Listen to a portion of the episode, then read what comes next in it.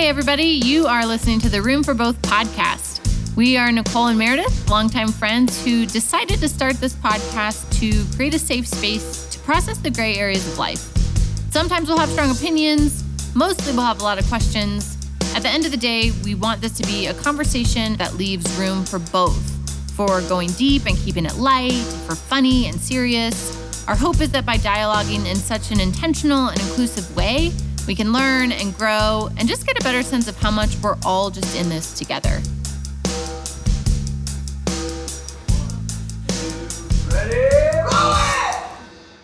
Hey, Jeff here. Before we jump into Mare's deconstruction story, a quick word. There is some language in this episode, so just a heads up on that.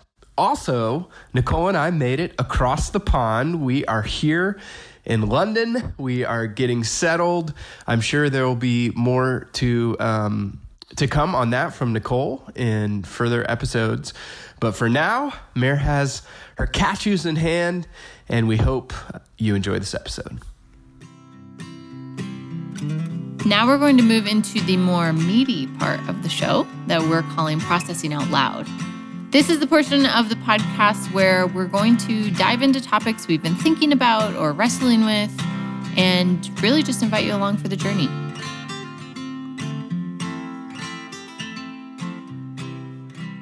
What was the impetus um, that sort of started the deconstruction process for you? Hmm. Well, it's it's hard in my brain. There's an obvious one, but but I'm also trying to consider were there other things Because I had a like a whole lead up. right journey. right Yeah, right right which yeah, you know all of our deconstruction stories are going to look different and all that jazz so totally. Hmm, i will say this I, i'm just going to kind of wordsmith some things together and again if i have blind spots or if i'm not making sense just jump on in and clarify Clarify. and ask questions and all that jazz um, i would say for the last five years i have been on what i would consider a deconstruction journey where the faith and structures in that particular faith that i once had um, mm, I wouldn't say no longer served me. That's not a. I, I don't know that I would say it that way, but they have been reshaped and um, are being reshaped, maybe, or or I don't know, maybe just dying altogether. I, I'm not sure. Um, so maybe I'll say it this way: my faith now, and and and sort of where I am as a person of faith now is I would submit different from the person of faith that I was maybe in my adolescence Okay. and in college and in my young to mid 20s. I would submit that I have more space for things and an ever growing um, amount of space for things to belong. Um, things that I can't make sense of, things that at one point I might have scoffed at, I might have mm. put my arm up against or my hand, you know, so I don't have room for that. That's not even, you know, I don't know that I would have listened to Richard Rohr a couple of years ago because Yeah. I didn't, I just thought I disagreed with some things of Catholicism. Didn't didn't take time to study or do anything for my own about it. I just it didn't feel safe to me. It didn't it, wasn't wasn't, part within wasn't part of my worldview. Mm-hmm. I have dear friends who are Catholic. I'm like, hey, that's great for them. That's not necessarily my deal. So I was very respectful about I it, but I have just considered him a teacher, right because I'm like. I just I, I I don't I don't know what I think about all these. Uh, you know, it just it would have felt unsafe. Not not good, bad, wrong, or anything. What I'm coming to realize is that for my personality, it was outside of the structure that I had created Deemed as safe. Yeah, deemed safe for my for whatever I needed that to be, whatever that basic ego self needed. Um, it was it- always about safety. safety. And i had structures built around that. So it wasn't necessarily about theology. I might have couched it with that because that made me feel superior. And well i just don't subscribe and i don't it's like okay. You really a handle on right, right or- exactly. yeah. it's like okay. I mean i yeah certainly in my life i have i self righteousness has been a constant companion. I, I will be the first to admit that. Sure. Um, and so, in the process of deconstruction, I think that's one of the things that God is slowly, a structure that God is slowly and gently breaking in me uh, and showing me areas where I have been. And again, I'm just in a space where I am allowing space for more. Um, Did that happen overnight? no, um, it did not. uh, sure didn't. I think. Damn it! I gotta tell the I gotta tell the story. Um, for me, I think I started to say what is even what anymore, and that's I kind of threw my hands up in the air because um, here's the thing. I, I even I, you, you can tell that I'm apprehensive and like struggling to even go here because I whatever you want. Yeah. Well, go it's not because- you want to go and it's not for a lack of not wanting to share. It's that it's so heavy that it feels like it just absorbs everything, and I don't want to be too much. That's where I. I'm like, oh, I don't want to absorb You're the space. I don't want to. Do you know what I'm saying? Yes. Though that's where I'm having to openly process and go, oh gosh, if I say this, then it just the whole thing becomes about this, and it's a huge part of my journey. But I don't want that to be. I don't. I just don't want it to take up so much space. If that makes sense. Oh my gosh, she just. She just. um you're not too much. I love you. She just tossed me her courage key of the giving keys. That was amazing. Okay, I'm just going to hold on to it. So, uh, five years ago this week, as a matter of fact, my um, baby sister Julia died in a single person car accident. Um, she was 20 years old. I was 26 at the time. And I can remember when I got the text message, I was just being presented as a new um, staff member at our church. I did not know that. Yep, I had just been presented like on stage as, "Hey, we've just made this hire this week." So I get back to my chair and I've got text messages from my dad and Mallory that Julia had been in a car accident. I immediately get up and rush out of the church, and I remember on my way to the car, I'm in like four inch heels. Don't know why, but they're really cool shoes actually. But I haven't worn them since that day, incidentally. But um, start rushing out of the church, and I say, no matter what, you're still good. No matter what, you're still good. No matter what, you're still good. No matter what, I, I didn't. Ha- I had to. I had to. Speak that. I had to. I didn't even. I, it was just. I was rushing to the car. Um, you know, eh, that was um, August fourth. So that would have been five days ago, five years ago, three days ago, or something like that. Whatever today is, August eighth, four days ago. So that was that Sunday, um, August fourth, two thousand thirteen, and six days later of a coma, she passed. I mean, died. So, which obviously was and is immensely painful. I'm I'm I'm delivering it fairly matter of factly, um, but it but it's not right. And so this was your adored adored. baby sister. I I, mean, mean, of she the was whole my life. family. She's Yes. just adored. Yes, she is Such a and was light. yes, like yes. to all the light of my Yes. life to be sure and, and i would say that if she was sitting here now not not just because she's gone i mean just the light of my life so um and, and the light of all all of our lives but i'm not talking about everybody i'm talking about me Yeah. you know she was the light of my life 100% so all that to say you want to talk about a blow I was gonna say, I- what do you believe about God then? I I'm telling you, Nicole, in the hospital, I'm trying and I'm I'm an avoider by nature. I get into um I just couldn't even I couldn't even enter into the level of pain that my body was experiencing. I also take on a lot of of that kind of responsibility for the family and For just kind of bear. Yep. yeah, a lot of emotion for everyone. And so uh, uh, anyway, so all that to say, um, that week happens and i am i am just coming out of uh, grad school in dc where i attended a charismatic church that was like let's believe god for great things. We're going to pray about this and pray circles around it. And you know all, I, I was fully believing in her complete healing and resurrection. Yes. they could have given me the grimmest news. And i was Yeah. like guys God no heal this. absolutely not this. not the god we serve hello does Mm-hmm. anybody praying for a miracle i'm like we got to get the hands on her on the door prayer chains i mean i was Yeah. like no this is gonna like to the point Yeah. that like i don't know that i've laughed so much in a week because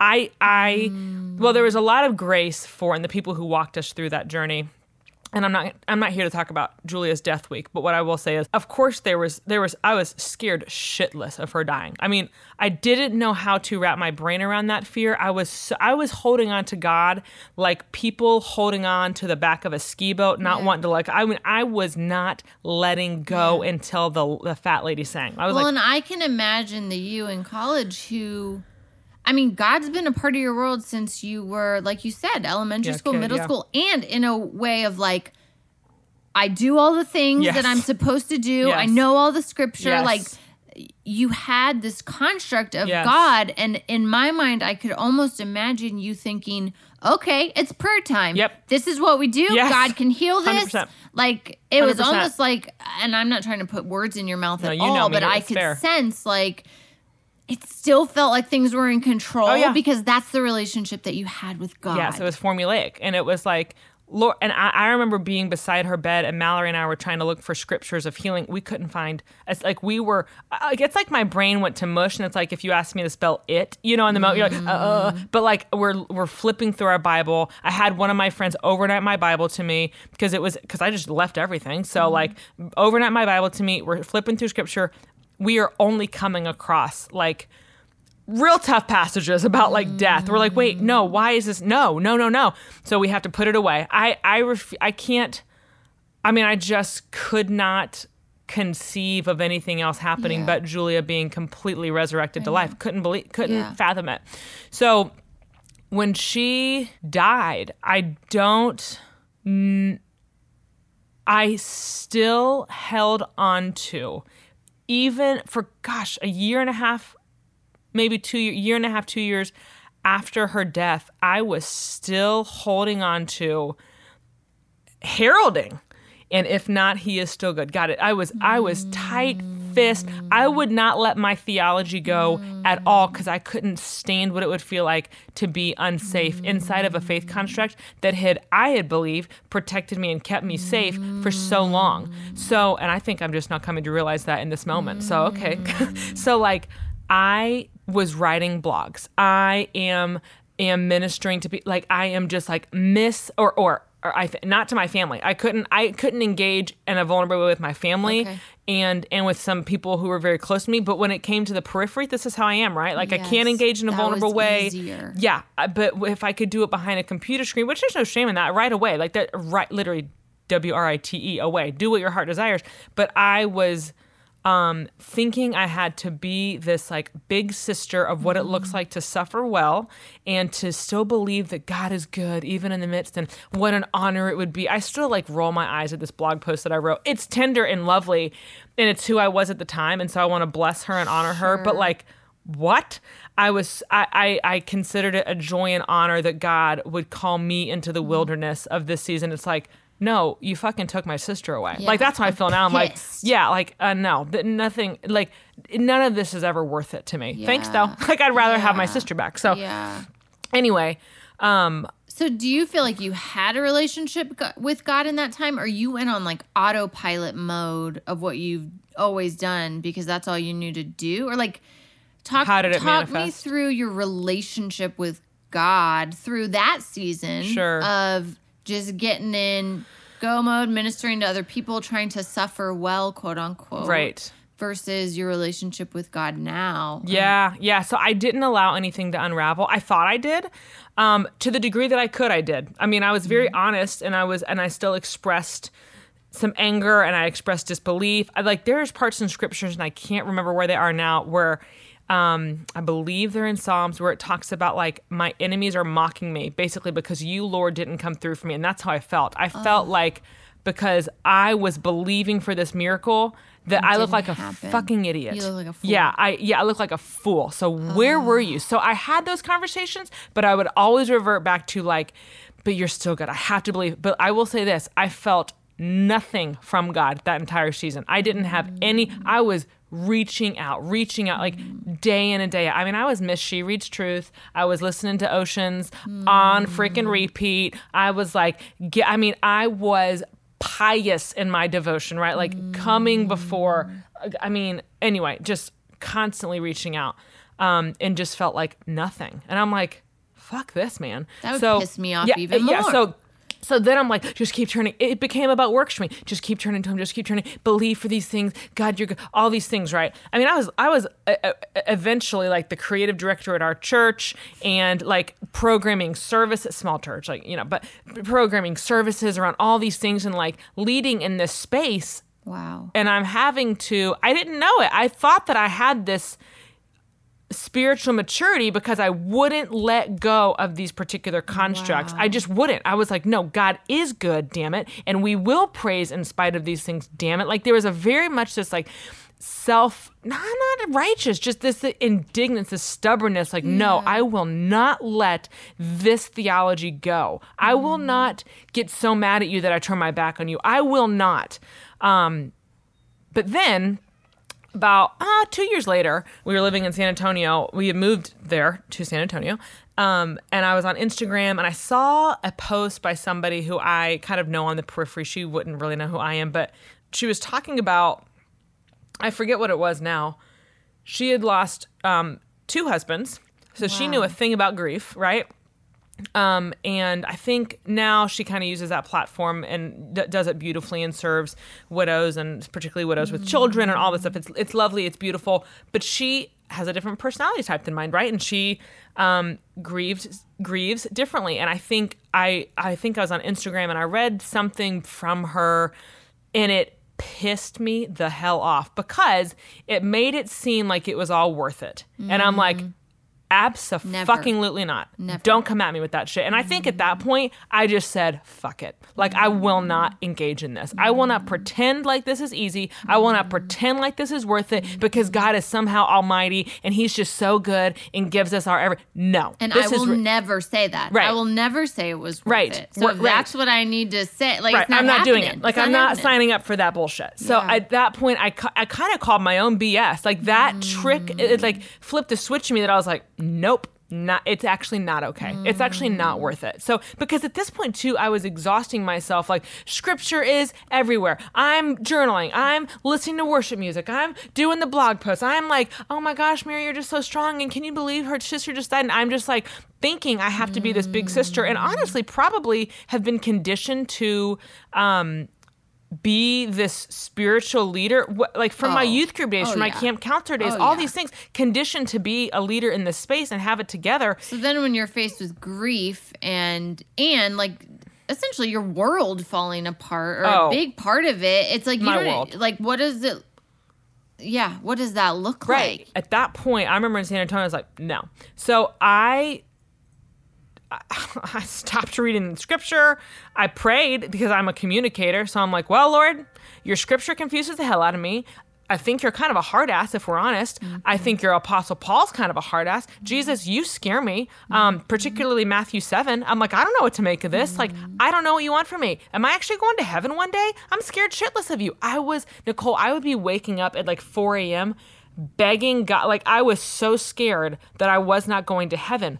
Where is this fear coming from? Things were unraveling in me like every morning around that time. I was like, Lord, please, Lord, please. And I, I found myself wrestling and begging God for peace, for reassurance, for salvation. Like, wow, at that point, I've been a Christian for nearly 15 years. Like, you would think that I would know, but no, no. So, Well, and it sounds like this whole concept of salvation, heaven and hell, all Mm. of this was a huge part then of Mm-hmm.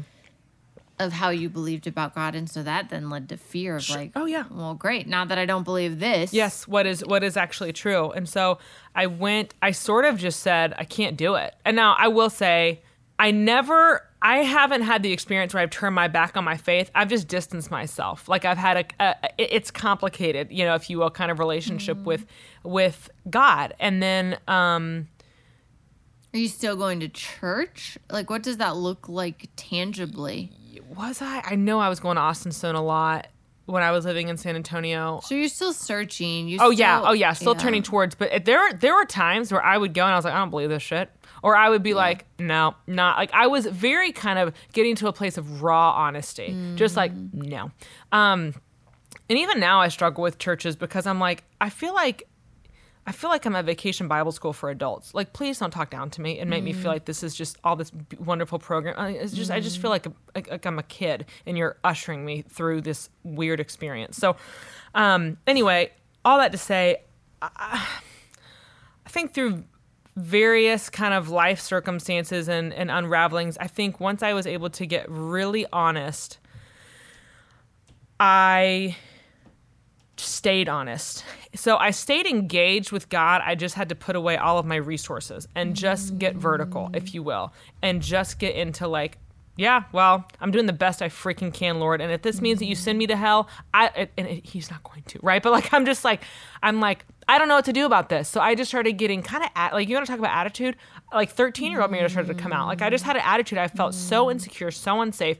So that relationship, that that communication rather, kind of stayed constant. And then I would say that um, had a just a, a trying 2016 2017 and um, that ushered in a lot of vulnerability. It ushered in just needing help and guidance. And um, and i think through I, I don't know. I think through those just some of those needs that arose in my spirit like i was provided with resources that were like a balm to a wounded soul and i will say around that time is when like I was going to I was living with Kate. Um, Scott was deployed in South Korea, so I was living with Kate, um, which was amazing. But we she goes to a church in Houston called Ecclesia. Um, pretty early on into my living with her, we went one Sunday night and um, I loved it because they always do the Eucharist, and there's just something so mm-hmm. elemental about mm-hmm. that. And so,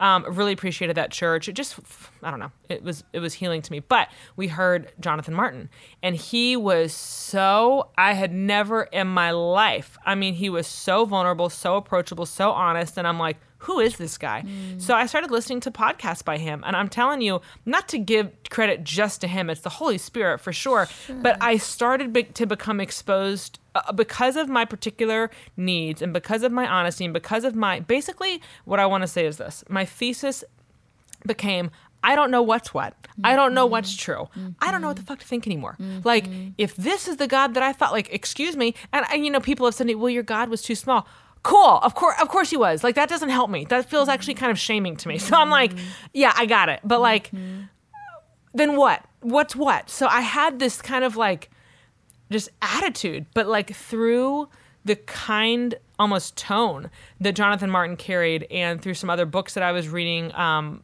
something about white space. I forget what it's called. Bonnie Gray wrote a book. I, I can find it somewhere and link it in the show notes. But um, listening to him, listening to his podcast, reading his book, um, honestly, I'm going to be real with you. I started reading. I don't know why.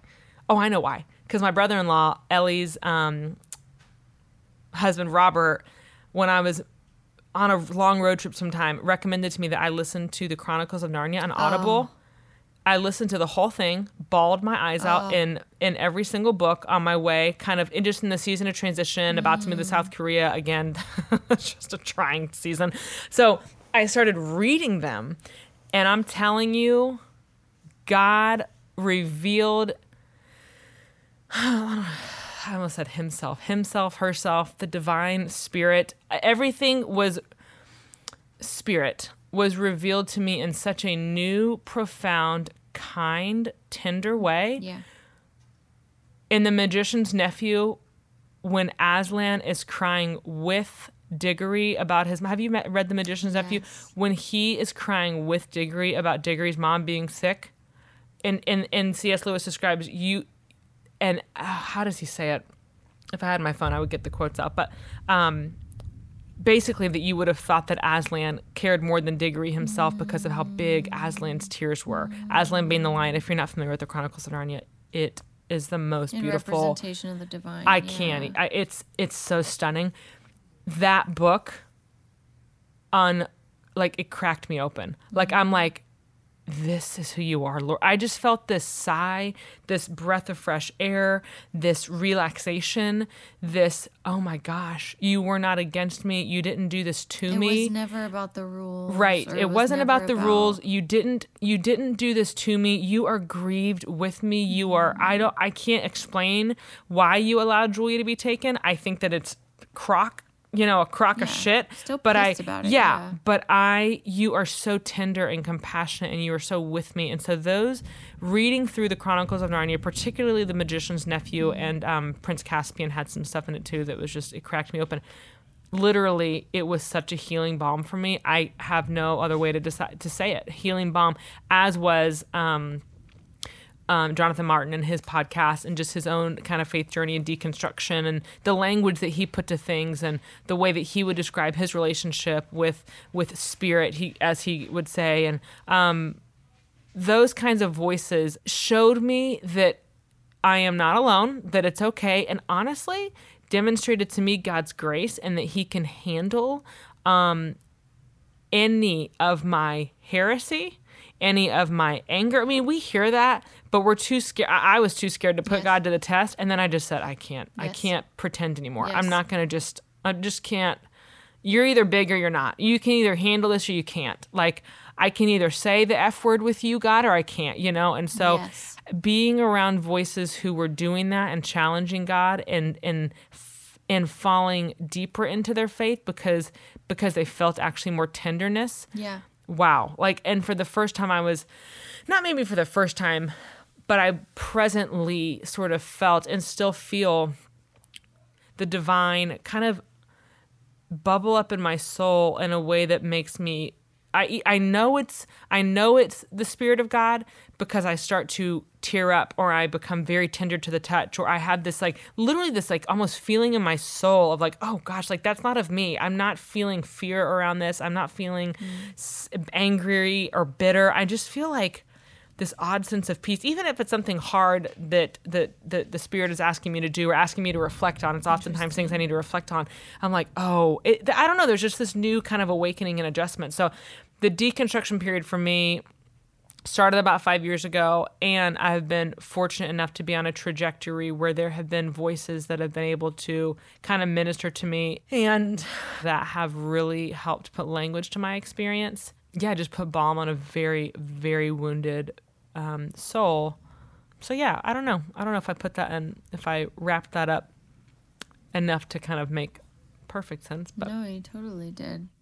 I guess for anybody who's maybe in the midst of deconstruction or because I've had friends um, going through deconstruction who have had friends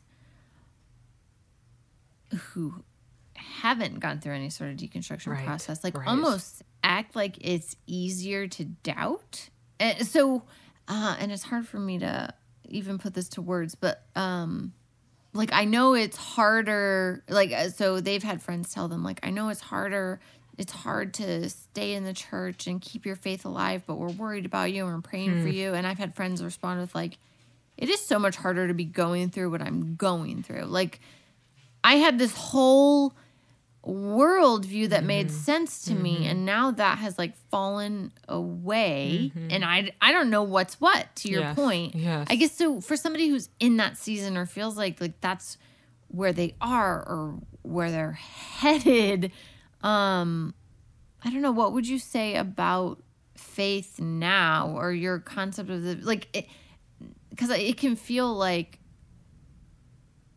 the world is ending like in some mm-hmm. ways you know what i mm-hmm. mean? Like mm-hmm. and and i'm never gonna know what's what. Um i don't know. What would you say as a reflection like having Yes. having been through it? Yes, and, and still going through it very much so. Um, number one, I would say keep your world small. Um, you you just don't need distractions right now. You don't need anyone saying, "Well, are you sure? Are, like, are you sure that's what you believe?" Well, just believe God for this. Or you don't need anyone quoting scripture to you right now. It's not helpful. NH, folks, not helpful. Um, so keep your world small. Um, if people don't understand, that's okay. That's just it's not theirs to understand right now, and there's no condemnation for them. It's just not that those voices are probably not helpful. Um, I can say for me, I have experienced God's grace as doing for me what I can't do for myself or what I can't find for myself. So giving me, um, providing me rather with resources or ha- having me stumble upon resources, whether it's books or podcasts or, you know, counselors or therapy or whatever. Yeah. Right? Friends that have the same language or have had similar experiences, like whatever it is, there has been provision along the way. That's a really good word because just like there was an achiever in me in high school who, once I started going to church, like started defaulting to mm-hmm. being good, right? Mm-hmm. I think it can be, there's still the achiever mm-hmm. in me, even in deconstruction, that then wants to work at. Yeah. Uh, for me, Yes. Um, the language that I would put around it where I am right now is like ego transcendence, right? So it's and and to me that is uncovering the divine that is within me Yep. and um, creating more space mm-hmm. for that and shedding the things that take away from that. Those are all st- I can still get in the habit of wanting to do that work mm-hmm. by myself. Mm-hmm. And I think one of the really big lessons that you'll read from like Thomas Merton or Richard Rohr, Mm-hmm. any of these folks that talk about deconstruction, is it is so much less something that you do and so much more something that happens to you It and that God is you. pulling you into and Yes. inviting you into. And Yes. yes, are you an active participant? Yes. Uh, But it is so not something that you do to We just or show up. for yourself or yeah. And I think that's something that Yes. I have to remind myself of constantly. Yes. And Because I'm- I I get caught up in this like idea of what it would mean to Mm-hmm. like have, you know, transcended my ego and be like my true self and in touch with the divinity that is in all of us and all that, that's beautiful. That's not something that I as a human am going to do. Yeah. You know, by myself. Yeah. Right. Yeah. I love that Richard Rohr said it is not something that you do, it gets done to you. yeah.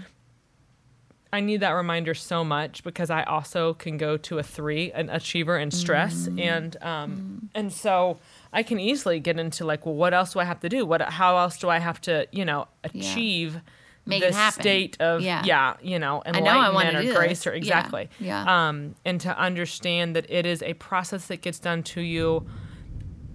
I would submit because he and she and the divine I don't know how to I don't know how to say all that yet. Like I'm still learning about all those facets. yeah. I'm like I don't know how to say this. That's I'm like clunky, you know. Um, yeah, I've lost it. I don't know. I don't know what I was trying to say. Um, it gets done to you. Um, oh, oh, there is an invitation that you just show up. You know, it's like when Jesus is healing the hand of um, this man Mm, Uh, with the withered hand. with the withered hand. And he says, Show me your hand. So there's- there's this invitation to extend his hand for healing, right? Like, I, I'm not, I, there's not, God's not forcing um, himself on you, herself on you. It, that's not happening. It's this invitation to show up and just go, here I am. Like, help me to be malleable. Help me to empty of myself. Help me to remain humble and hungry for whatever you've got. Where Yeah. are you in my life? Yeah. Where are you in this? And as as my counselor D would say, bring it back into the relationship. Bring it back into the relationship. And so, I think, yeah, I think that is something that I'm constantly having to remind myself of is it's not about doing something like and and Richard again we're going to talk about Father Richard a lot but um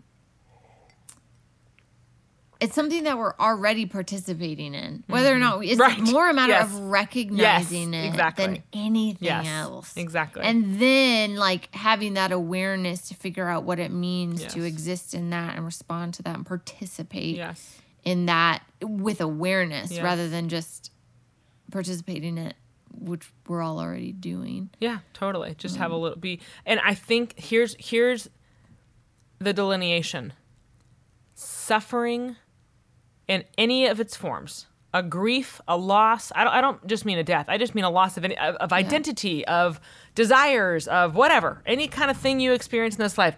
If you are conscious to it, it will absolutely shake your world, or Yeah. shape rather. Sorry, Yeah. it will shape your world if you allow it to. Yeah. Some things are unavoidable, right? Like yeah.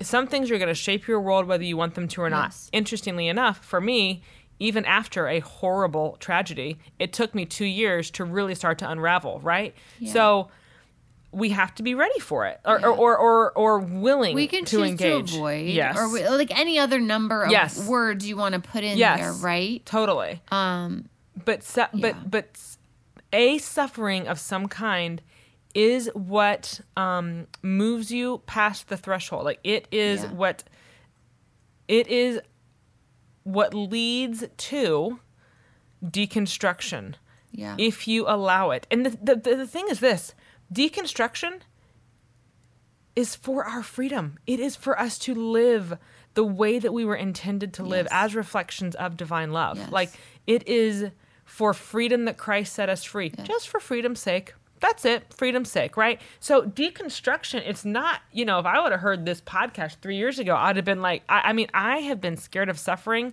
since, and you remember this from college, I was debilitated, like nauseous, couldn't sleep, freaked out, anxiety all the time, just scared of suffering. I was scared Scott was gonna die. I was scared somebody was gonna die. Turns out somebody close to me did. I mean, it was mm-hmm. ridiculous. I'm like, okay. So anyway, my point is, if I would have heard this three years ago, any any kind of any kind of message that has ever been my has ever been sent my way of suffering's coming, I'm like, I can't, I can't. I get so scared. I get so scared.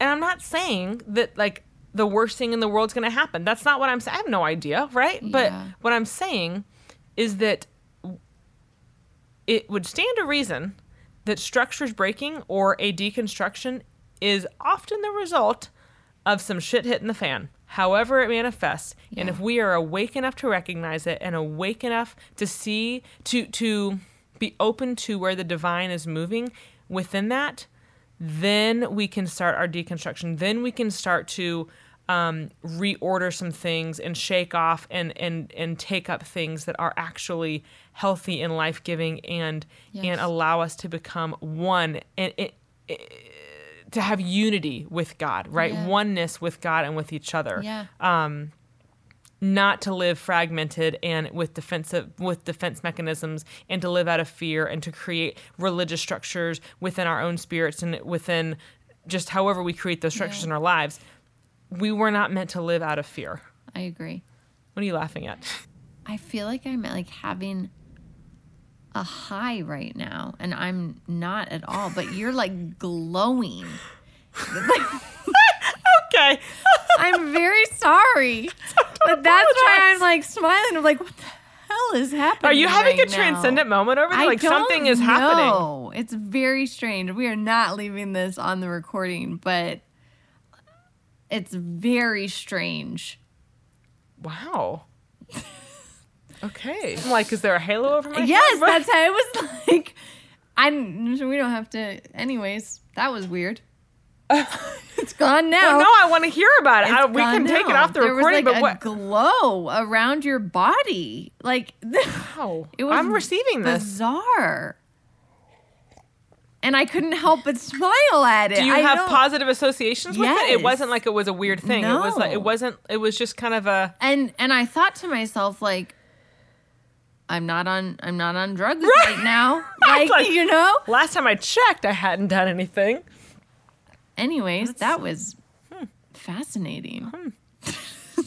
All right. up from Receive there? that. Yeah. I I love that you use the word um, freedom, Mm-hmm. and not. How do I want to say this? I'm sure it's. I'll just and I don't know if this is true or not. So this is me projecting, right? Sure. But, um, I could see how it's easy to assume, like somebody who's comfortable dropping f bombs and talking about God, like that. I don't have reverence for the divine, okay. and like this process of deconstruction, if anything, has has created more awe mm-hmm. and mystery mm-hmm. and reverence to me around God than I think I've ever had. yes. Um, and I think I've always been okay with not having the answers around God. Like for a, a, a very long time, I haven't felt like I needed to know the answers about mm-hmm. God necessarily. It's more like I needed to know. I needed to go through this process of understanding what I and my soul believed about God so that that could affect and inform my life. You know, it was debilitating for me to not know what I believed because then how do I decide what to do about anything? Sure. You know? Where does purpose fall into that? Yeah, and I think um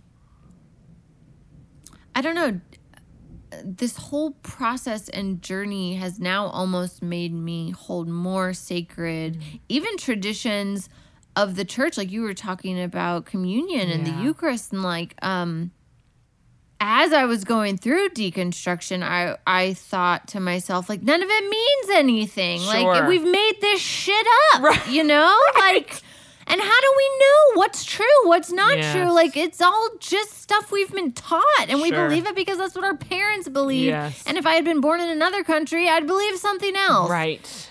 And I, all that could still be true. Oh yeah, I know. And somehow I've gotten to this place that I don't have to explain it. Yeah. And I don't have to be able to rationalize it. It is trans rational. It's beyond what I can rationalize in my mind or in words and and there's almost more sacredness and more beauty and more because of the mystery mm-hmm. of it. And yeah, it's it is amazing to me that when I used to when I was going through deconstruction, when I thought about that girl, that freshman woman in mm-hmm. college who said that Jesus was the most important thing in her life, I would mm-hmm. think back on that girl and think I'm never going to believe that strongly in something mm-hmm. again. Like and it was like a loss to me Yes. that I had lost that. Yes.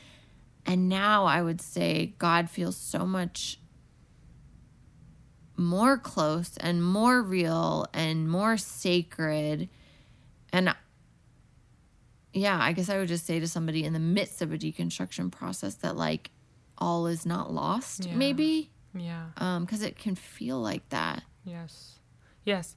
As uh, Ian Cron quoted um, this person in his book, The Road Back to You, um, specifically when he was talking to my type, the type six, that it's just con- in a constant state of anxiety, or worry.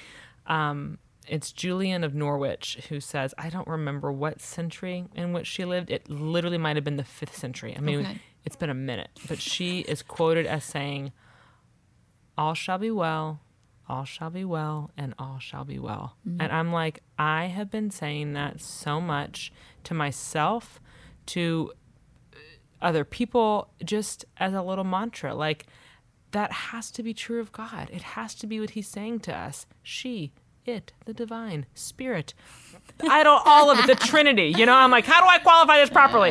Um, you know, it's clunky. Deconstruction is clunky. You learn new things, and new concepts, but we didn't even ask this question, but we're just kind of like reflecting kind of what we would say to um, somebody or even ourselves now is like, when it feels tender and it makes your throat close up because you could just cry at the tenderness Yes. When it feels like it just pricks a part of your soul that is so deep that it just feels like it hasn't been touched in so long and it doesn't feel condemning it doesn't feel um, churchy it doesn't feel mm-hmm. familiar. It almost mm-hmm. feels like so unfamiliar but so gentle. That is when you know it is the divine mm-hmm. working in you moving and reshifting and reshaping. Like that's how i know so much of what Richard Rohr says because it has been so counter to what I've been brought up to believe, the mm. constructs that I've put around my faith in God. I weep most times I hear his voice Oh, me too. because it is so kind and it is so inclusive mm. and so gentle and generous. Mm.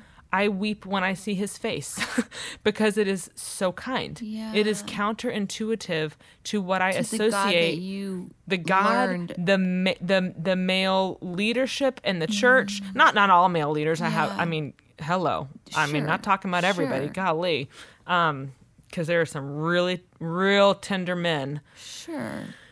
that have that have marked me profoundly.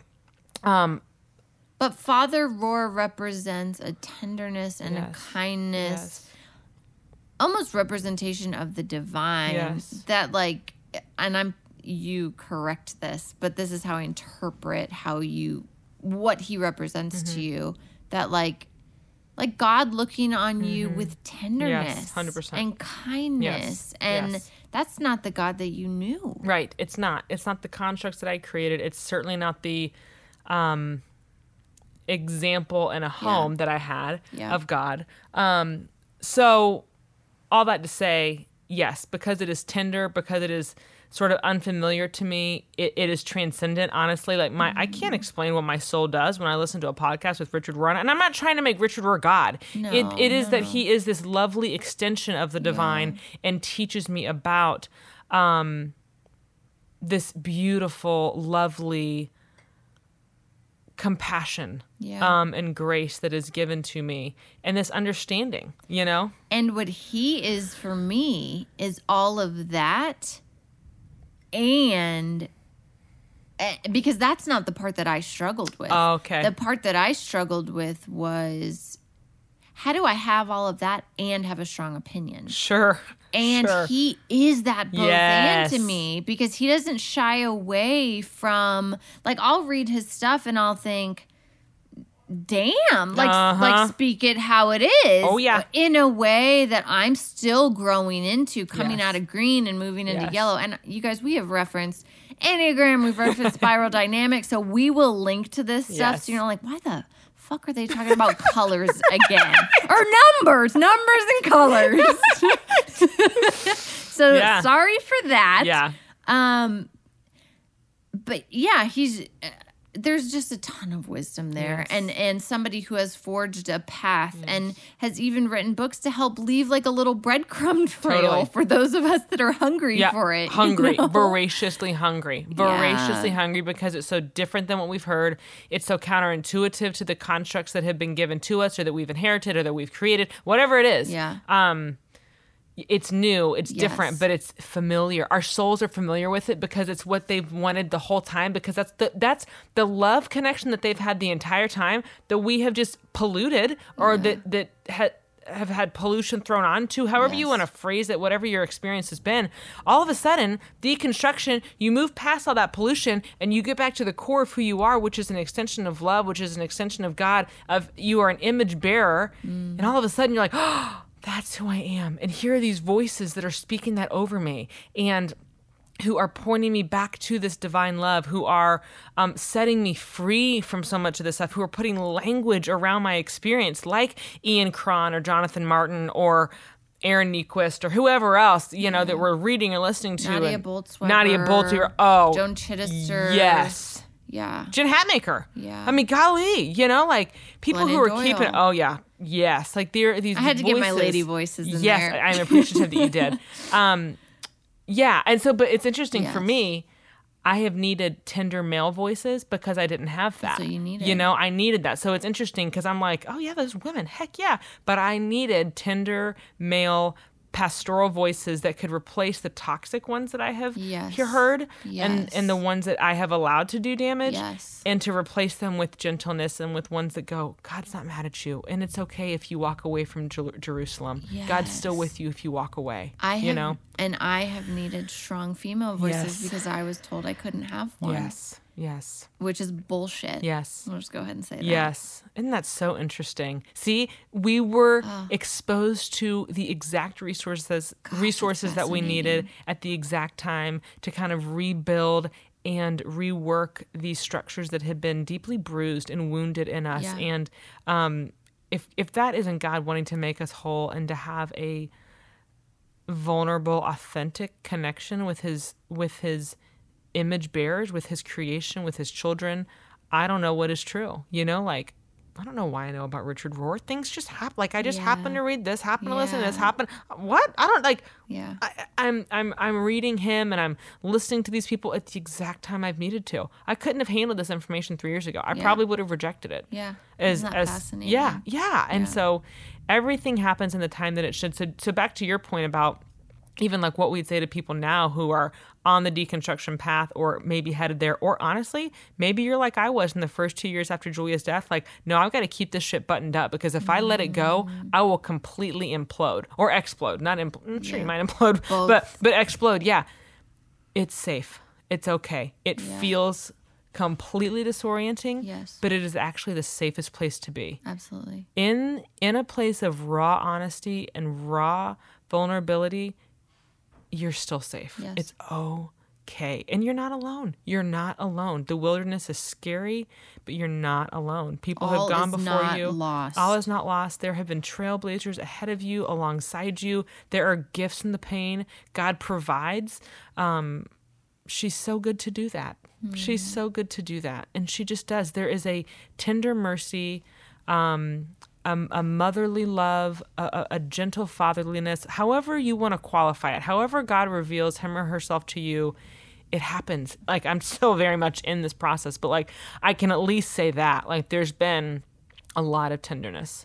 I think too we're lucky um, to be a generation that has so many great leaders Yes. who have forged this path. So if we if you do come from a faith tradition that tells you that asking questions is wrong or doubting is bad, I would just say like there are voices and there are leaders.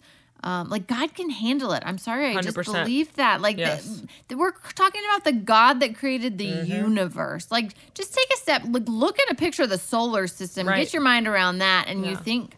And this is one thing that I love. That I love. That I love. Literally, the word Israel, which is God's chosen Mm-hmm. people, means to wrestle with God. Mm. Like Jacob was given the name Israel after wrestling with God. That's what we're create. We're created to wrestle, and it's okay. And like, luckily, there are so many voices and so many podcasts we can listen to, Mm-hmm. And yeah. books and leaders that we can Yes. Mm-hmm. look to to help us navigate this because it is scary. Yes. It's really scary, Yes. and you do feel like your world's falling apart, and God can hold it. And and Mm-hmm. I don't know. Yeah, he, there's there's space for it. There's more than enough space for it. There's more than enough space.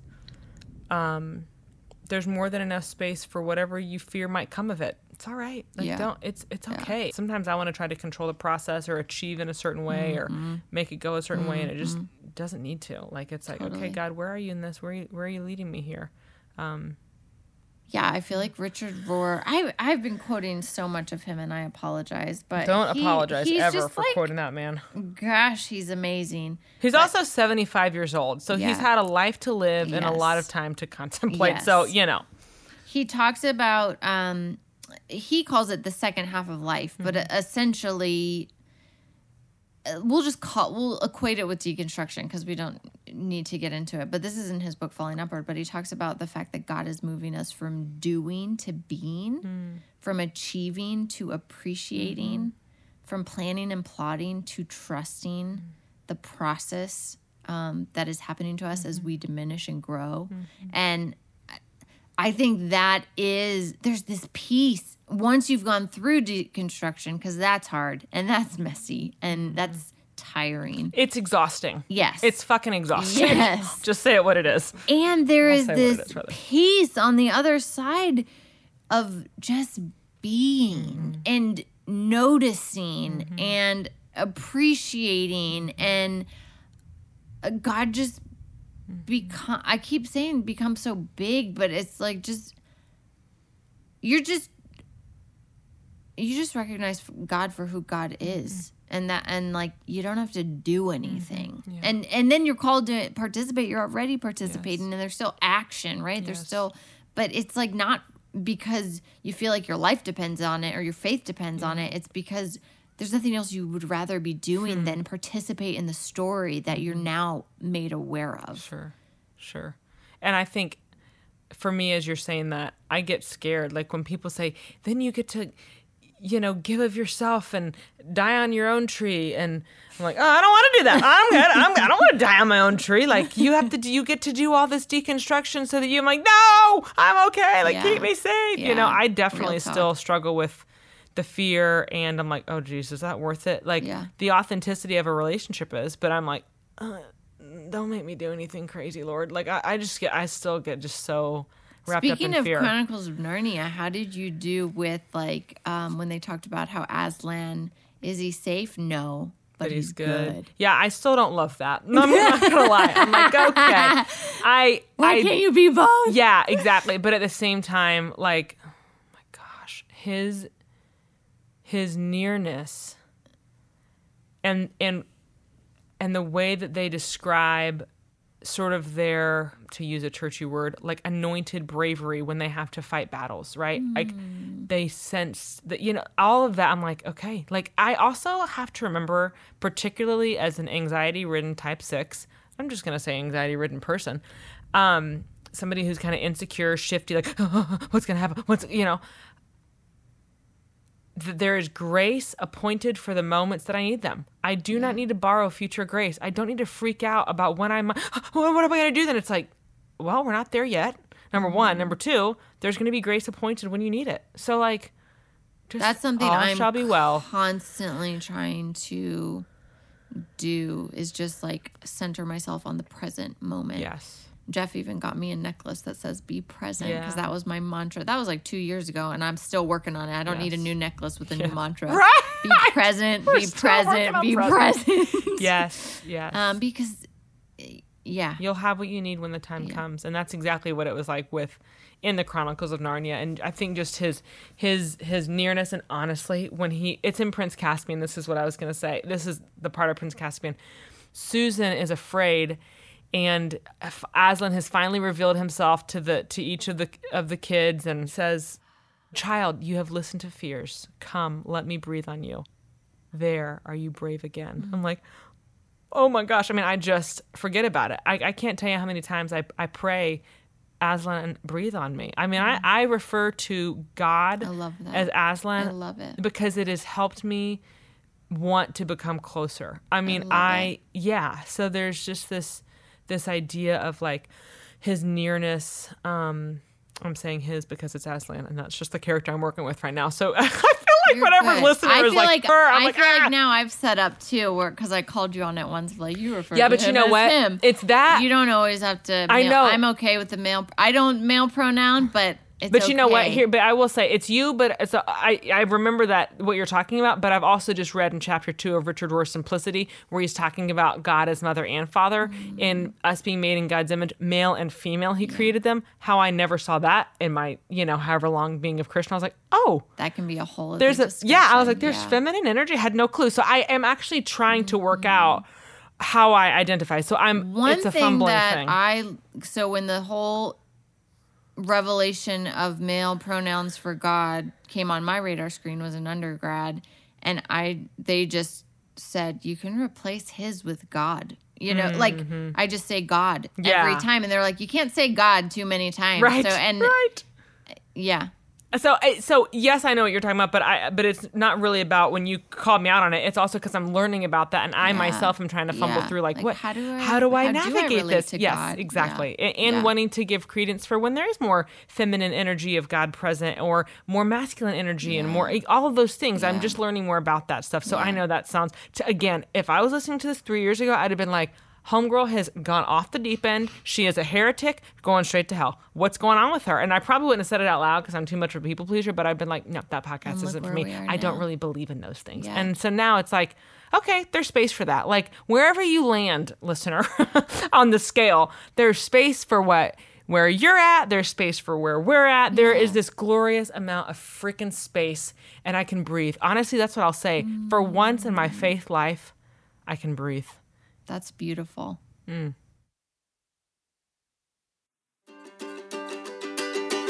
Now it's time for Yes and, the part of the show where we unpack our so what moments. If at any point during this conversation you've had the thought, yes, and now what? This is for you. So let's start with resources for our friends and listeners. So, um, Oh, yeah. Like, what have we found helpful as we've navigated and are still navigating this deconstruction process? For me, the Liturgist podcast, um, Michael Gungor and Science Mike have definitely been on a journey of deconstruction Yeah. and they share with such vulnerability and such openness and they Mm-hmm. have a lot of friends on too who share their stories so that was a big one for me i mean if you couldn't tell we're like going for most richard rohr quotes Right. of any podcast tonight right We're So, rivaling with the we hate richard rohr he's awful Right. um, we love but you, Father. Richard. um yeah, in case that wasn't clear, sarcasm. uh, Falling Upward is my favorite. Uh, you're you've read Simplicity or are reading, Reading Simplicity, Simplicity. and That's love the it. only one that I've read. I'm on a, Okay. I'm at the beginning of my Richard Rohr journey. My mom was saying tonight, is it breathing underwater? Yes. Uh, Oh that's gosh, like the 12 step.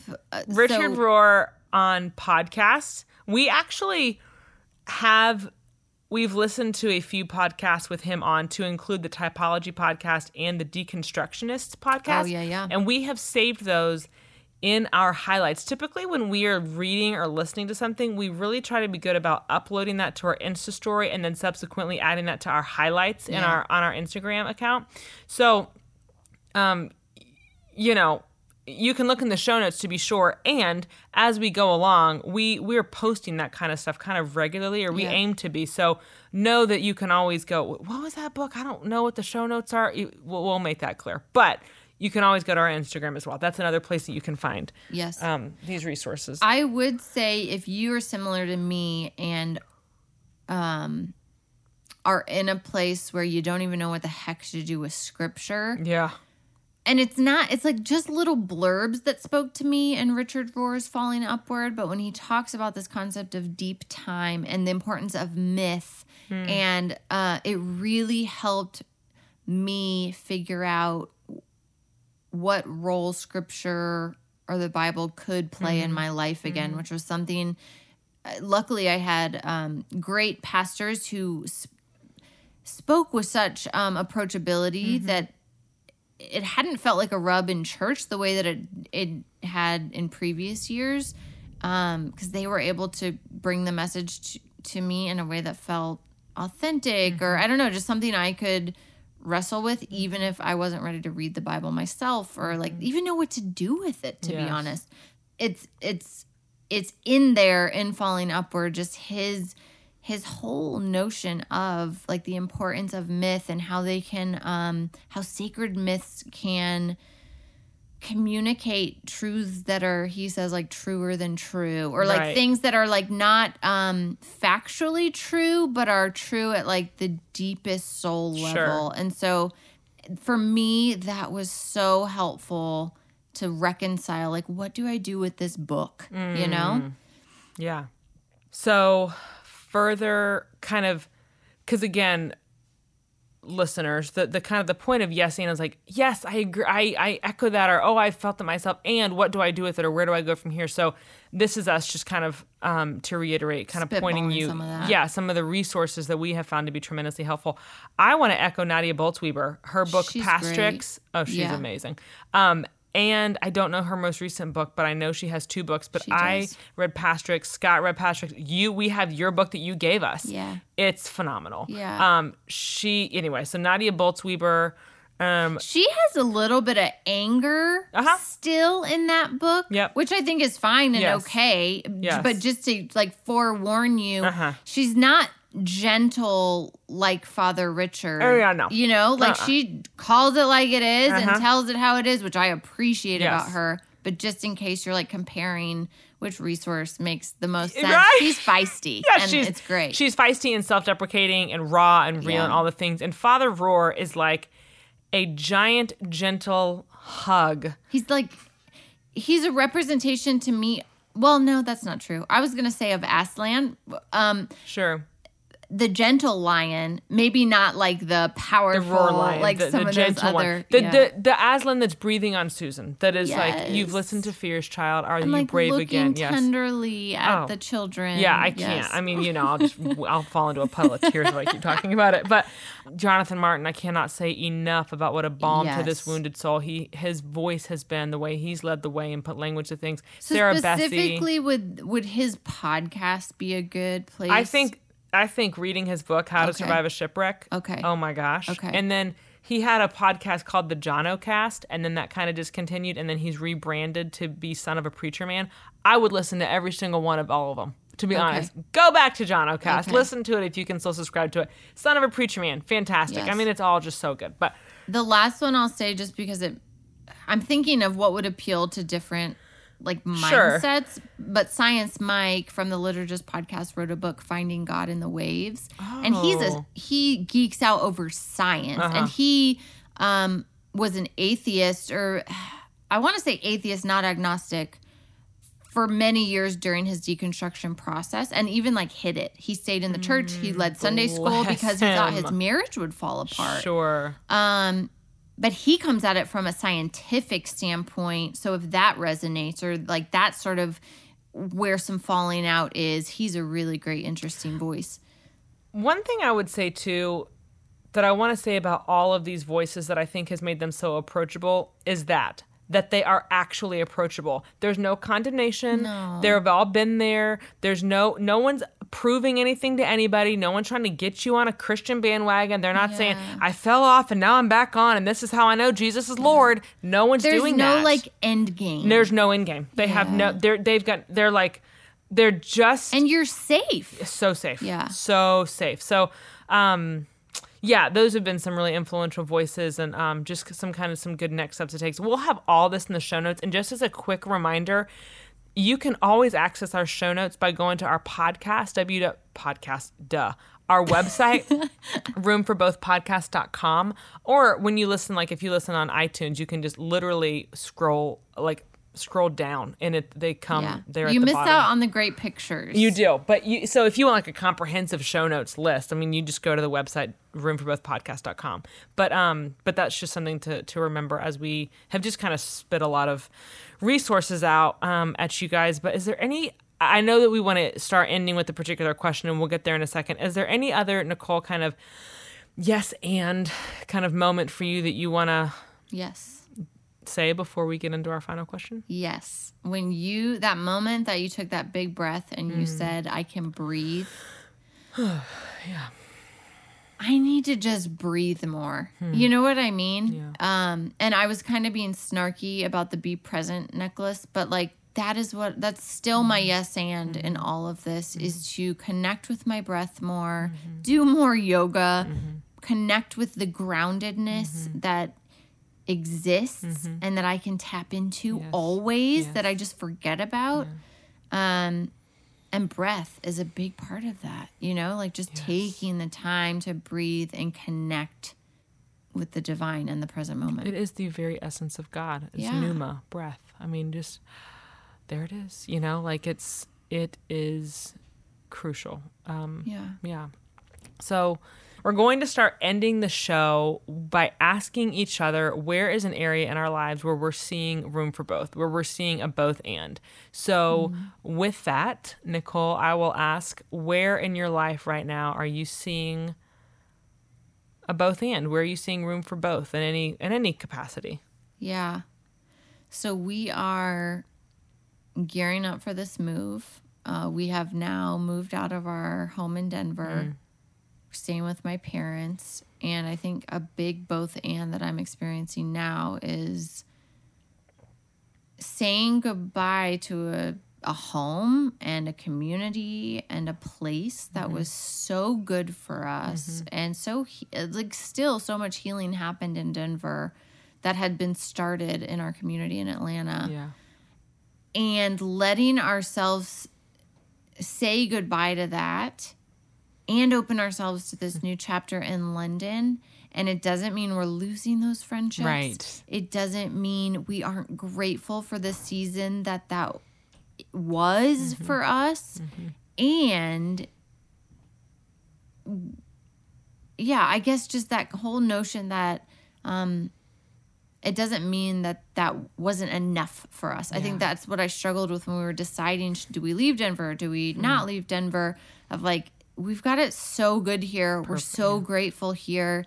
And I had some like great wise friends help me think through like, it's not an either or, Nicole. Like, you can be so grateful, and this could have been such a great season that you are perfectly content in. And you can still decide to take this new adventure and open yourself up to what what that could be too. Yeah. Hmm.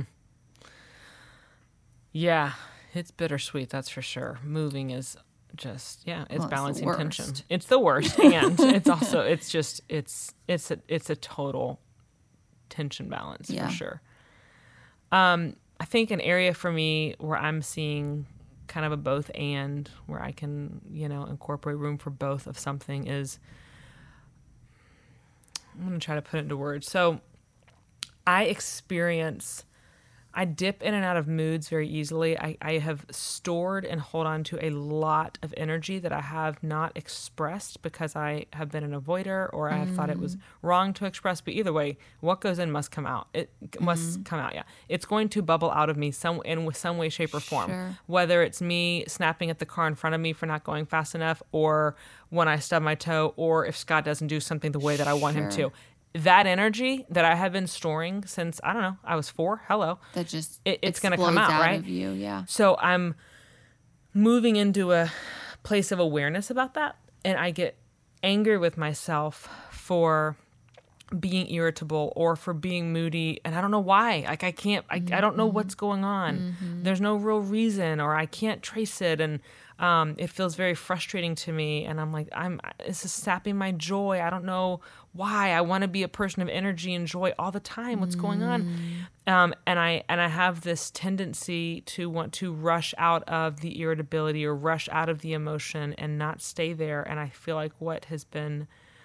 communicated to me by god is like you don't have to rush out of this. Mm. There is there there has to be space for this actually. Um, it's okay. You'll move back into joy. We'll move back into some laughter. Yes. But right now, and it's okay that you don't know. So there's this like I don't know how it's room for both necessarily, but it's kind of um well like the joy can exist and so can the frustration or irritability oh, all like they like don't have to minutes. take away from each other right it's, it's not just human you're yes, human yes yes and there's this there's this constant airing out of grievances, of tension, of turmoil, of again energy stored. Um, and I, yeah, I'm just like okay, but I it's okay that I feel irritable right now, and I don't have to. I don't have to do anything but acknowledge it. Do no harm in your irritability, yeah. right? But like just um, I don't have to move out of it right now. It's here for a reason. It's teaching me something. I have to have to feel it. I don't need to push it down or get so mad at it that I become even excuse me more irritable. Yeah. Right, like that'll yeah. happen to me all the time. So all that to say, yeah, I think that's an area where I'm experiencing. I I don't know how to qualify it with the language of room for both or both and, but I get it. Yeah, I get it. all right, gosh, what an episode! I know.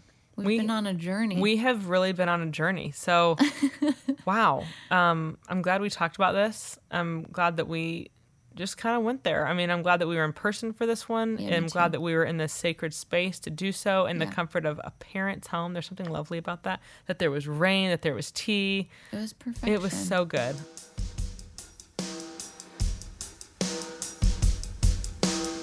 Thanks for listening to the Room for Both podcast. We're always open for feedback, so if there was something that you resonated with or would like for us to discuss, please visit roomforbothpodcast.com or find us on Instagram at roomforbothpodcast and drop us a line. And also, while you're at it, would you do us a solid and rate this podcast so that we can eventually pay our sound guy?